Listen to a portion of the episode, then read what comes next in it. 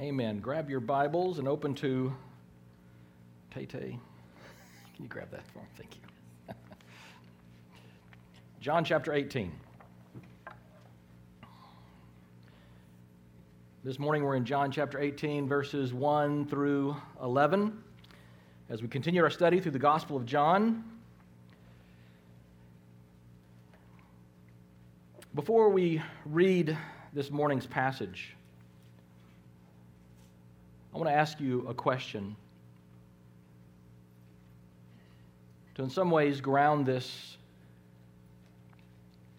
passage of Scripture in our hearts and direct our minds. And it's a, it's a question that is asked by Jesus in the middle of this passage. The, questions is, the question is, is this Whom do you seek?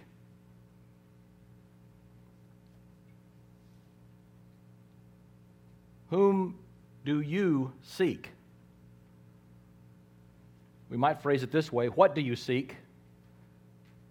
What is it that you're yearning for, looking for, longing for to fulfill your ultimate happiness, the goal of your life? Where do you turn? What are you looking for? What are you longing for? Whom do you seek? I was listening the other day to Bono singing refrain after refrain I still haven't found what I'm looking for. I still haven't found what I'm looking for. I've gone up, I've gone down, I've gone all around. I still haven't found what I'm looking for. Whom do you seek? Let's read our passage together Romans 8, 1 through 11. I just said Romans. Thank you, John. Thank you, John. Thank you, brothers. John 18. Did I say eight too? I did. How this okay? Pray for me, please. John 18, 1 through 11. I have much more to say to you, but you can't bear it. No. Here we go. Here we go. John 18, 1 through 11. This is the word of God, holy and without error in all of its, all of its words. Let's listen to it this morning. When Jesus had spoken these words, he went out with his disciples uh, across the brook Kidron, where there was a garden, which he and his disciples entered.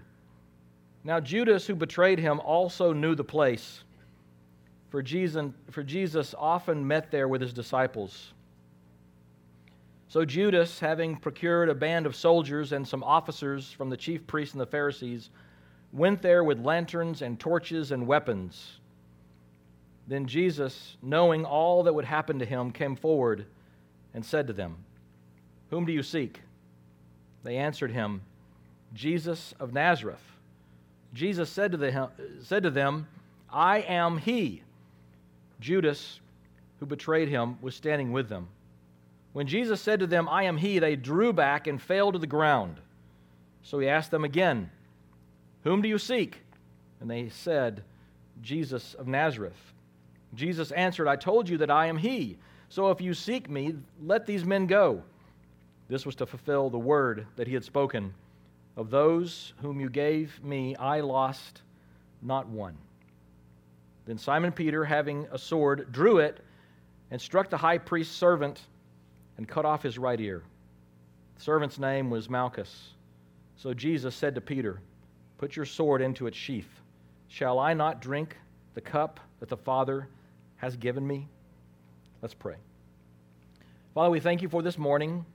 It's already been a glorious day to gather together with your redeemed saints, brothers and sisters who love you, who've been called by the Father, who've been saved through the cross of the Son, who've been uh, illuminated, who've, who've, listened to the, the illumination of the Holy Spirit, who's caused us to be born again we pray now that you would continue to do your work, Holy Spirit, with this passage today and shine your light into our hearts as we've prayed. That we may hear you, that we may believe you, and that we may obey you. We love you today. In Jesus' name, amen. We've said before that the gospel of John is divided really into two books in a way the book of signs and the book of glory. And now we move, continue to move into this section that we refer to as the book of glory. And it's upon this dark, dark night, in many ways, the darkest night that has ever been in history, that Jesus' glory shines so brightly. We come now to really Act 3. Act 3 in the greatest story ever told. Jesus has met in the upper room with his disciples. He showed the full extent of his love by washing their feet. He shared his Last Supper with them, and he prayed his high priestly prayer. He has poured out his heart to them, his beloved friends and disciples, and then he poured out his heart for them and for you, those who would believe because of their words. And now John shows us in this passage Christ's glory, the glory of his divinity, the glory of the divine Son, the only Son of the Father. And he shows it to us in, in, in four ways. He shows us Jesus' divine courage, Jesus' divine proclamation, Jesus' divine care, and Jesus' divine commitment. So let's start with number one Jesus' divine courage. John shows us in verse 18, verse 1. He says, When Jesus had spoken these words, as we've said, he's finished his high priestly prayer. He's spoken to his disciples. When Jesus now had spoken these words, he went out with his disciples across the, bo- the brook Kidron, where there was a garden, which he and his disciples entered. Now, Judas, who betrayed him, also knew the place, for Jesus often met there with his disciples. So, Judas, having procured a band of soldiers and some officers from the chief priests and the Pharisees, went there with lanterns and torches and weapons. Then Jesus, knowing all that would happen to him, came forward. Was there ever a greater Rubicon to be crossed than the little brook Kidron?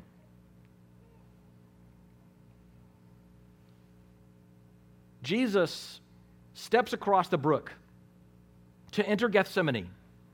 And there he not only embraces, but orchestrates the events that will lead to his triumph on the cross.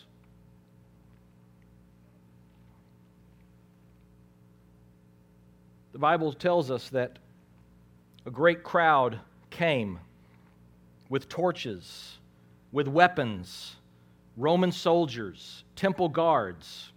The New American Standards calls this group here, uh, the, the ESV calls it a band of soldiers. The, the American Standard calls it a cohort.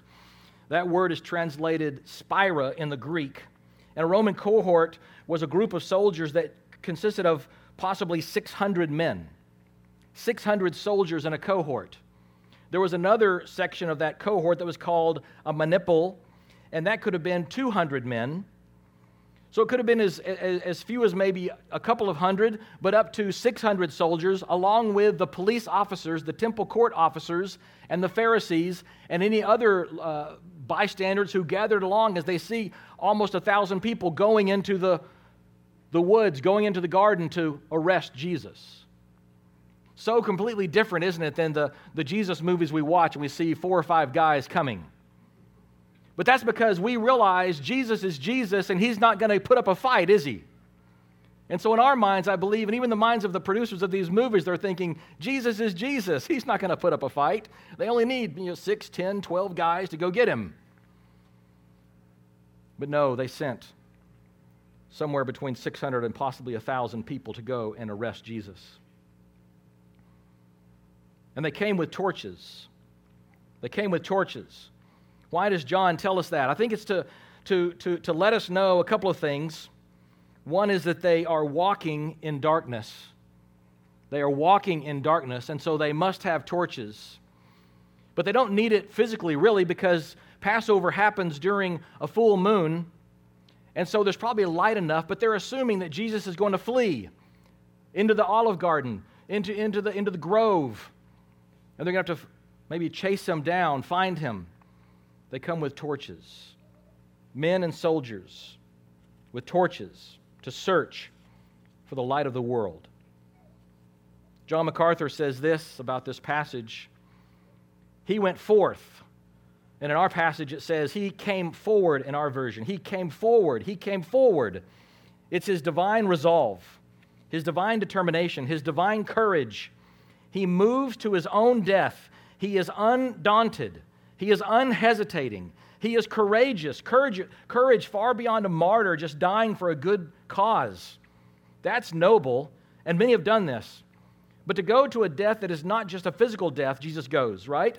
To a death which will absorb all the wrath of God for all the people who have ever believed in him throughout all of human history. And God will unleash that massive amount of wrath in a period of three hours in which he will be forsaken by God to go to that event, that pure, spotless, eternally sinless Son of God, and to do it with a resolve shows a divine level of courage. Jesus crosses over that brook. He steps over the brook of Kidron and steps onto the battlefield. I don't know if you guys have faced fearful things before or challenging things before. I'm sure that you have. When I was writing this sermon, it made me reflect upon my little brother, who was a pastor as well. Some of you know him. I used to call him Little Garen until a pastor told him he's told me he's taller than you, Kevin. He's no longer little. but my little brother, Garen, Pastor Garen, I remember him preaching his first sermon, and he was probably about 12. He was very young, and it was very short. We, had, we would have in our church, we would have nights, uh, used on Wednesday nights, that young men could give a sermon or give a short devotional talk to the congregation and it was his turn. He had been baptized, and he was now a believer in Jesus Christ. And so now you begin to take your place among the men of the church and to begin to proclaim the Word of God. And he had prepared his little sermon. And I remember he had a, he had a green Gideon Bible, the little bitty Gideon, like New Testaments, right? He had one of those. And he was going to get up and preach to us. And he walked up to the little pulpit that they had set up for him. And there's the congregation. And as he laid his Bible and opened it up and got his little notes out, he looked up, and I began to see his lip begin to quiver. And he didn't say anything. And he just looked at everyone. And all of a sudden, the lip quivered more, and a tear sprang up here, and down come the tears. And he turned around and he ran out the front of the church where there was an exit door like right here. And he was gone. He cut and ran. I remember my dad jumping up and followed him out. And then we sat there as the pastor stepped up and said, Well, all right, that was a good, good attempt there from little Garen Bryan, right? When faced with this incredible challenge for him, he cut and ran. He was afraid and he fled. There's a story told about Alexander the Great. You may have heard this. One day, the great conqueror was holding court, and a young man was brought to him who was guilty of fleeing in battle. He was charged with being a coward. And Alexander looked at the man and said, What is your name? And the young man looked at him with trembling lips and said, My name is Alexander. And Alexander the Great stood up from his throne and with passion said, What is your name? And he repeated again, My name is Alexander. To which Alexander the Great said, Either change your conduct or change your name. Either change your conduct or change your name. Jesus Christ always acted out his identity as the sovereign Savior of the world. Jesus Christ knows his mission, he's known his mission, and he embraces it and he moves forward. Jesus Christ never shrank back, he crossed the brook and entered the battlefield. Having crossed the Kidron, he would then ascend up the slope of the Mount of Olives to that garden called Gethsemane. The other writers, Matthew, Mark, and Luke, tell us its name. Gethsemane means oil press. It is, after all, the Mount of Olives, and the olives are pressed there to make oil. And Jesus and his disciples had been there. They'd been there in the garden many times. They'd been there many times. Jesus enters the garden, and John may intend for us to reflect on another garden. Jesus there entered that garden to redeem his people from sin. But we remember there was a, the Garden of Eden where mankind fell into sin. Really, this sermon could be entitled on some level the, the, A Tale of Two Gardens. The first Adam lived in a garden that was delightful. The second Adam entered a garden that was fearful. Adam and Eve listened to Satan, but Jesus spoke instead to the Father. Adam fell in defeat, but Christ conquered. In Adam, all were lost, but in Christ, all are saved. James Boice says this Adam and Eve, by their sin, plunged their race into misery. They fell and carried their progeny over the cliff into destruction. Christ, on the other hand, stood firm. He did not sin, nor did he shrink from his work. As a result, he saved all whom the Father had given him. In Adam, all were lost, but Christ could say, Those you gave me, I have kept none. None of them were lost. That brings us to point two Christ's divine proclamation. Jesus' divine proclamation. Verse 4 Then Jesus, knowing all that would happen to him, came forward and said to them, Whom do you seek? They answered, Jesus of Nazareth. And Jesus said to them, I am he. Judas, who had betrayed him, was standing with them. And Jesus said to them, I am he. They drew back and fell to the ground. The other Gospels show that Jesus betrayed, uh, that Jesus was betrayed by Judas with a kiss. Judas comes forward in the other Gospels and, and kisses Jesus, and he asks him, Are you going to betray the Son of God with a kiss? And we see here an interesting thing as Judas comes to him, he doesn't offer the kiss of an inferior to kiss the hand, or the kiss of a slave to kiss the feet. But Judas instead comes and kisses him, the kiss of intimacy upon the cheek, and, and gives him this kiss of, of a friend, of an intimate disciple, as if, as if to say, I'm, I'm back, it's okay. But of course, Jesus unmasks him and shows immediately the darkness of his heart and knows exactly what he's there to do. He's there to betray the Son of Man. Whom do you seek? John here emphasizes the glory of Christ. He asks the question, Whom do you seek? They answer, Jesus of Nazareth. They're giving their, their, their arrest warrant. That's what they're doing. Why are you here? We're after Jesus of Nazareth. And in the Greek, Jesus doesn't say, I am he.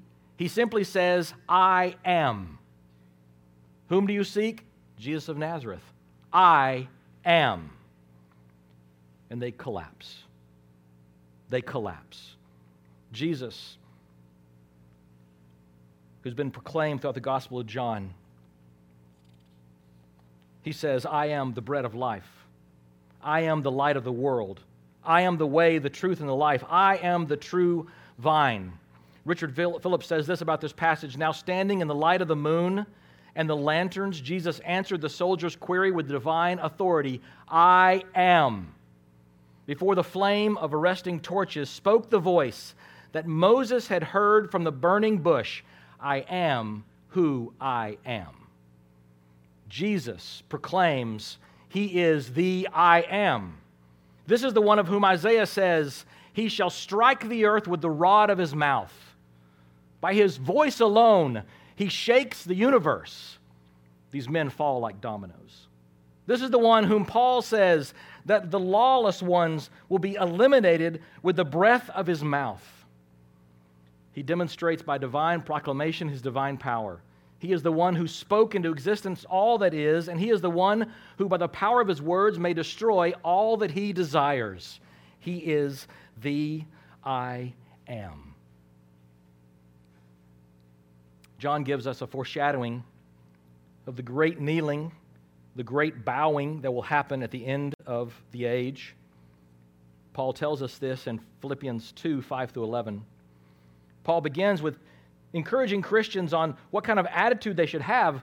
What kind of attitude should we have? We should have the attitude that is like Christ, humble and lowly.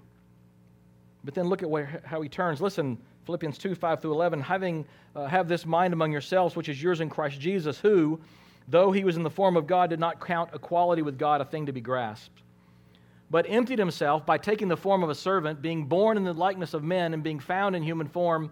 He humbled himself by becoming obedient to the point of death, even death on a cross. Therefore, now listen to this, therefore, God has highly exalted him and bestowed on him the name that is above every name, so that at the name of Jesus every knee should bow in heaven and on earth and under the earth. Where's what, what dimension is left? Where's someone not going to be bowing? You're going to be bowing, where does he say? In heaven and on earth and under the earth.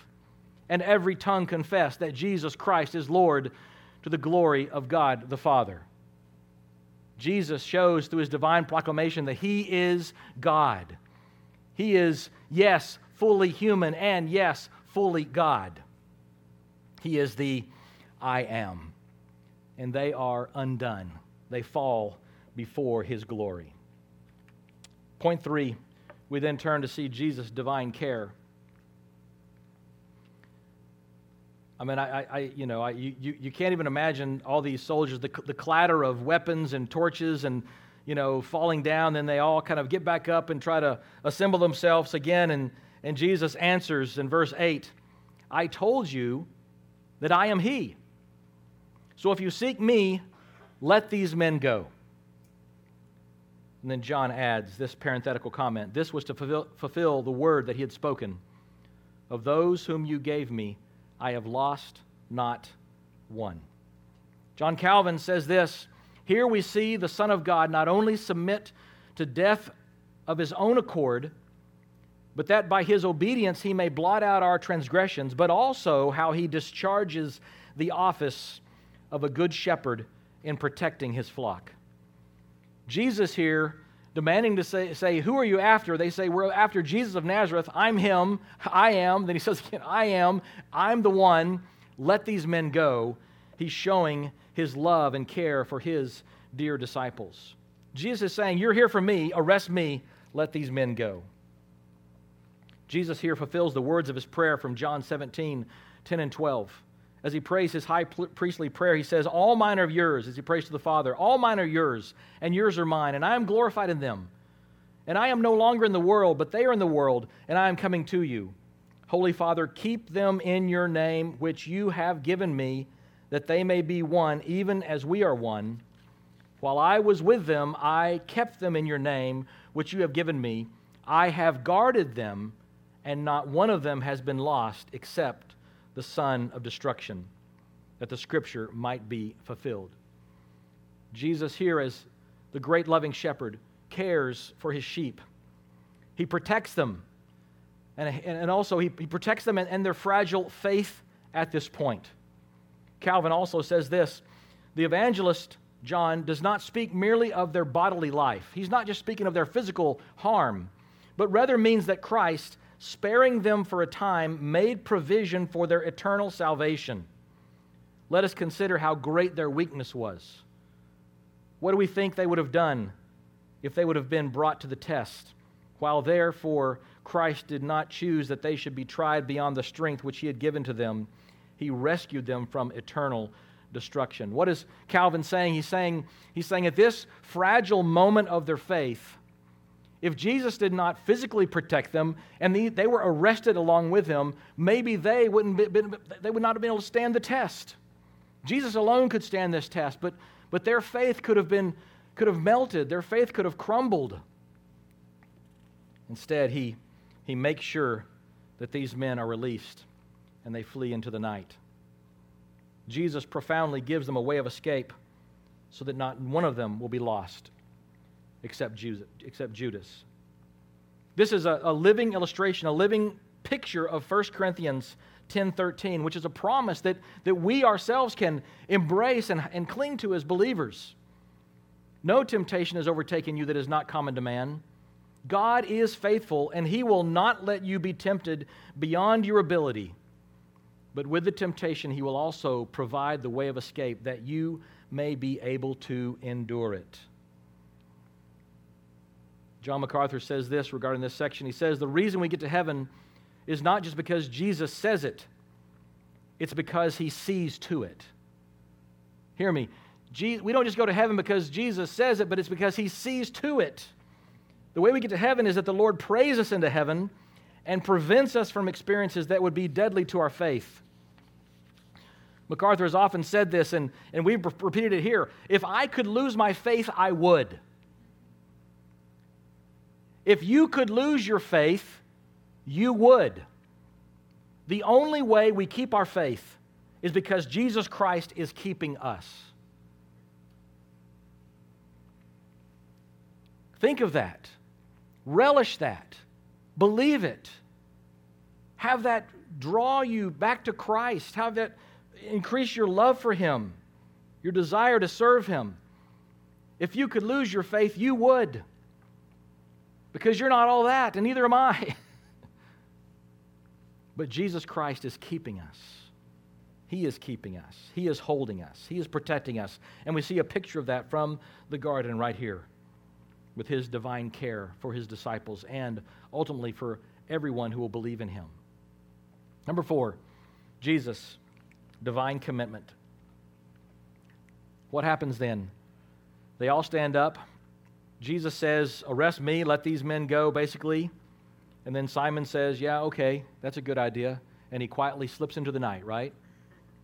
Jesus uh, here says this, and then, and then what does Simon Peter do? Simon Peter does what Simon Peter always does, almost, it seems like, right? Is he acts. He, he, he's impulsive, and he has a sword, and he draws it, and he strikes the high priest's servant. Okay, and at least Malchus maybe he's a good dodge or something, you know, but, but he goes for, for this servant. Maybe he's the closest one to him. We don't know. But he swings his sword and he misses the head and he cuts off his ear. The servant's name was Malchus. And so Jesus turns to Peter and says this Put your sword into its sheath, put your sword away. Shall I not drink the cup that the Father's given me? And then the other Gospels talk about him healing this man. The last miracle that Jesus does is putting Malchus' ear back on. I don't know if he does he pick it up. I don't. Does he just put his hand up there? Who knows, right? He heals the ear. And it's amazing that the whole group doesn't fall down again. And go, what in the, you know, my ear, oh, you know, and then he's healed. We see Jesus even caring for his enemies in this, don't we? His great love and concern for those who who hate him at this point. There's a movie to be written right there. You know, Malchus's ear. you know, I don't know what the title of the movie is, right? But what, what happens to this guy? Does he, he's got to be, his life's got to be changed forever, right? But he turns to Peter and he says, Put your sword into its sheath. This is not the way these things are going to happen. Shall I not drink the cup that the Father has given me? He says, Peter, don't try to stop me from doing the will of the Father. You could almost say it this way Peter, by trying to save me, I will lose you. I have to be, I have to go to the cross. I have to do this. I have to continue on this path. I have to go through this tribulation, this anguish. I have to die. You can't save me. If you try to save me, I will lose you. The cup to which Jesus refers is the cup of God's judgment and wrath. This figure of speech is used several times in the Old Testament, contrasting the cup of judgment with the cup of blessings for obedience. Isaiah states to Jerusalem during the time of Israel's exile O Jerusalem, you who have drunk from the hand of the Lord the cup of his wrath, I have drunk to the dregs the bowl, the cup of staggering. Jeremiah and Zechariah both speak of God's wrath in terms of a cup of judgment for his enemies to drink. This was the cup that Jesus was sovereignly determined to drink, taking into himself the last dregs of God's wrath and judgment for the sins of his own people. Jesus will drink the cup of God's wrath. Jesus, in sovereign submission to the will of the Father, will go to the cross to achieve our salvation. He will go to the cross to, to, to achieve our salvation. So we ask a question at the beginning of this sermon Whom do you seek? Who are you looking for? There's only one. who has the divine courage, who can give the divine proclamation, who has the divine care, who has made this divine commitment that can help you, that can heal you, that can save you. There's only one who had the courage to face the cross, only one who could, who could proclaim with authority, I am. Only one who has the ultimate compassion to care for his sheep. Only one who could drink the cup of his father's wrath for his, for his flock. Acts 4:10 says this, "Let it be known to all of you and to all the people of Israel that by the name of Jesus Christ of Nazareth, whom you crucified, whom God raised from the dead, by him this man is standing before you well. This Jesus is the stone that was rejected by you, the builders, which has become the cornerstone. And there is salvation in no one else, for there is no other name under heaven given among men by which we must be saved. Friend, whom do you seek? Whom are you still seeking? Believers, brothers and sisters, who are we seeking? There's only one name that should come out of your lips right now. Who are you seeking? Jesus of Nazareth. Jesus of Nazareth. Let's pray. Father, we thank you for your word. We thank you for your incredible Son, Jesus Christ. We thank you for being reminded this morning of his incredible determination, his resolve to do your will. Lord, we know that in every situation that we've been in, like, like this, we would, we would simply turn back. But he did not.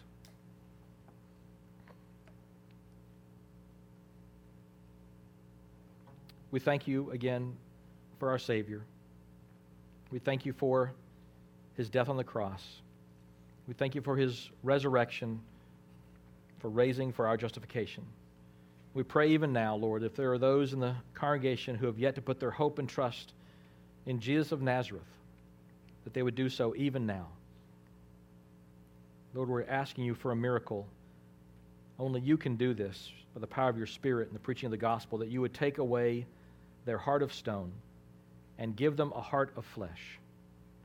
Lord, help us who have already put our faith and trust in you to continue to seek Jesus of Nazareth, to walk with him, to walk after him, to love him and glorify him as, glorify him as, we, as we ought. We love you today, and we pray this in your Son's name. Amen.